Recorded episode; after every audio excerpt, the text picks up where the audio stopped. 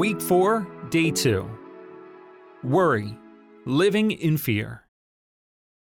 The opening prayer for this lesson is Dear God, thank you for loving me and helping me.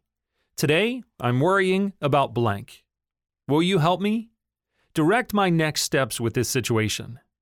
If I worry again, please remind me to pray and to make another thankful request to you. Amen. The main point of this lesson is by God's strength, your life doesn't have to be filled with worry, anxiety, or fear. Worry is one of our most destructive habits. We worry about health, finances, spouses, children, jobs, and what others think of us. Some of us worry about what's going to happen the next day, and some of us worry about what's going to happen in the next year. We can be consumed by worry. Many times, what we worry about isn't even a reality, but really only a what if. Worrying about an endless number of what ifs will rob you of joy, peace, and the energy you need for today. How would your life change at all, even for a week, if you didn't worry? God has a lot to say about worry.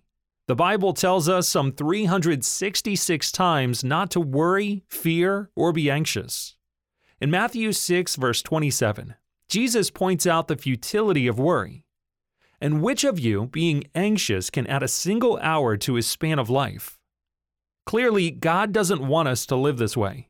But how can we stop? God gives the answer in Philippians 4, verse 6 to 8, which says, Do not be anxious about anything, but in everything by prayer and appeal with thanksgiving, let your requests be known to God. And the peace of God, which surpasses all understanding, will guard your hearts and minds in Christ Jesus.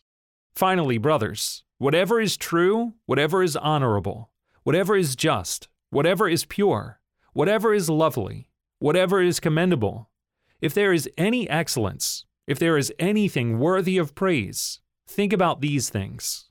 When we are anxious, we focus our attention on ourselves, our capabilities, and our own plans, rather than on God his capabilities, and His plans. God is in control even when it doesn't feel like it, or circumstances don't make sense to us. He wants us to trust Him for the future and live in the present. He loves us, has plans for us, and He knows how we can have peace through difficulties. So give thanks, ask God for help, and focus on the goodness even when circumstances are difficult.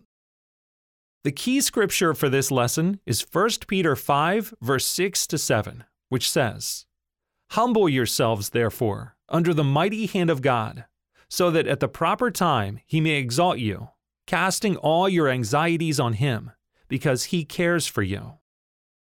Now it's time to apply what you've learned in this lesson. Next time you start to worry, stress, or fear, turn to God, give thanks, and ask Him for help.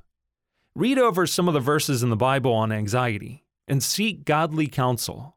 For a list of Bible verses about worry, you can go to BibleGateway.com and search the keyword anxious.